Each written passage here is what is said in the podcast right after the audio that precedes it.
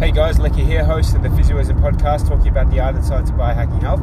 Today I'd like to set a future intention, given that these chain of podcasts is about time.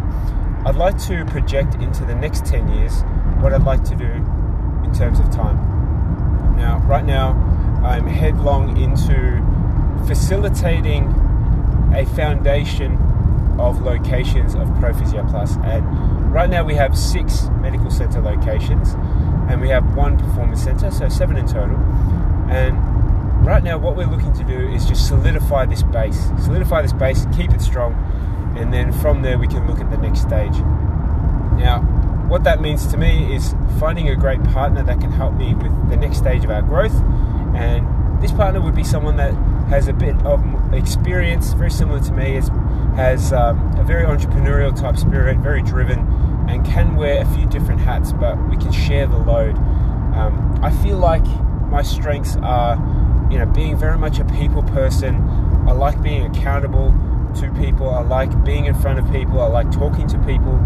Um, you know, I obviously like helping people, being in a service business like physiotherapy, and there's nothing wrong with that. But at the same time, I, I like the idea of building something, building a business, building something that can change and help the community.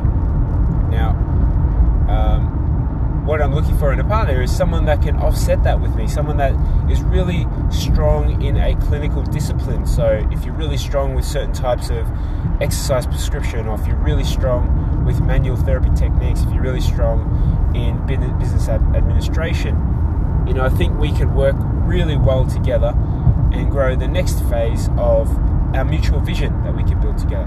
Now, right now we have built from within, and we've got a great team of um, willing team members who have been doing some great work at the clinical aspect. They're growing within their confidence, they're growing in with, within their scope. Um, and then the next thing we're looking to do is uh, grow into our own standalone clinics. So there is, um, I am on the lookout to find these people and to map out a bona fide vision of how I see myself moving forward. And a lot of it is keeping my foundation strong and then identifying the next stage of where we can go. So there's a lot of planning of time that I need to determine my current professional development so that I can grow, have more bandwidth, more time to then deliver higher value service to my team members and to the community at large. Now, that's professionally what I'm aiming for, right? Personally, I'm looking in the next 10 years to moving offshore. And I'm looking to go to Dubai or Qatar. And I'm setting the intention out there. All we're doing at the moment is just snooping around to get a lot of on the ground accounts on what the opportunity is like. But there's there's three things that I see as a benefit to moving to Qatar Dubai. Number one, obviously, it's the pay rate. There's tax-free income, so you know that's a big benefit because you're not looking to go backwards to some degree, um, and that's that's really helpful. They also are able to assist you with allowances for different bits and pieces. So basically, number one, the money is helpful, but that's that's not the primary thing to be honest. It's one of the main things though to be to be absolutely frank. Number two, it's the lifestyle.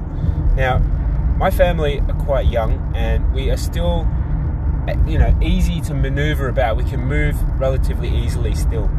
And that's not downplaying the fact that you know my kids are still young. Only one is in primary school the other two are littlies but if we are based in dubai for a period of time we can easily head over to parts of europe parts of the world that um, you know places like georgia. I'd love to visit places like dagestan. Love to get over to Azerbaijan, like these rising other countries, because the lifestyle is very different to Australia. And I'm going to go off on a little bit of a tangent, but you know, I am born overseas in Tonga. I am raised and educated in Australia. The opportunities and my um, income, my education, it all comes from Australia. So I'm proudly Australian with Tongan roots, don't get me wrong.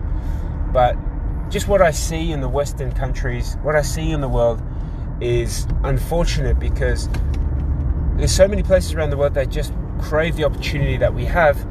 And I just think that Australians, as a general comment, we're getting lazy and taxed to our eyeballs. And I just want to see what it looks like elsewhere. So I'm happy to re- receive some flack on this uh, perspective. I'd love to, to hear what you guys think about it.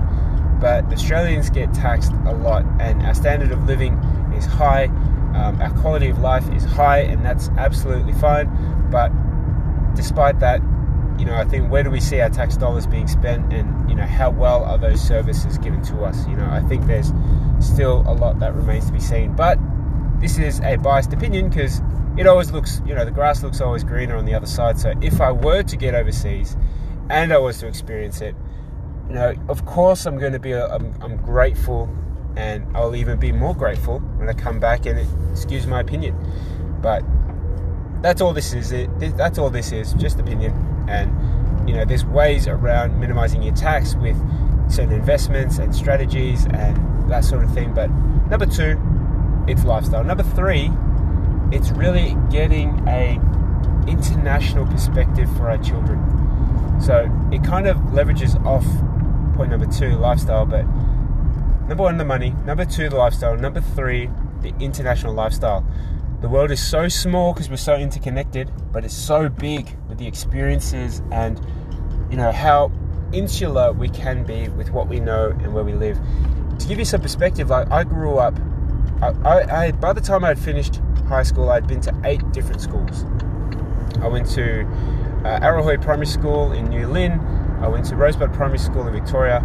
Uh, then I went to Derinya in Frankston, Derinya Primary School. From there, Pedder Christian College, that's four. Prince Alfred College in Adelaide, that's five. Um, Westbourne Grammar, uh, West, that's six. Uh, Westbourne Grammar School, seven, and Melbourne High School is where I finished off high school, and that's eight. So eight schools by the time I finished high school. So I had come to experience a lot of different people, different customs, different perspectives, and that allowed me to have a bit of a wider idea of how the world works. And you know, I think that's awesome. So I would like that for my kids because Dubai being an international community from people all over the world, they'll make friends, will make friends. From people from South Africa, from India, from Malaysia, local um, Emiratis, people from all over Europe, Serbians, all that sort of jazz. You know, how good is that? So, that is my perspective that I hold right now on the 21st of May 2021. And, you know, I'd like you to hold my feet to the fire as I make these goals for the next 10 years. So, that's my physios for today. A bit of a long one. I'll speak to you soon.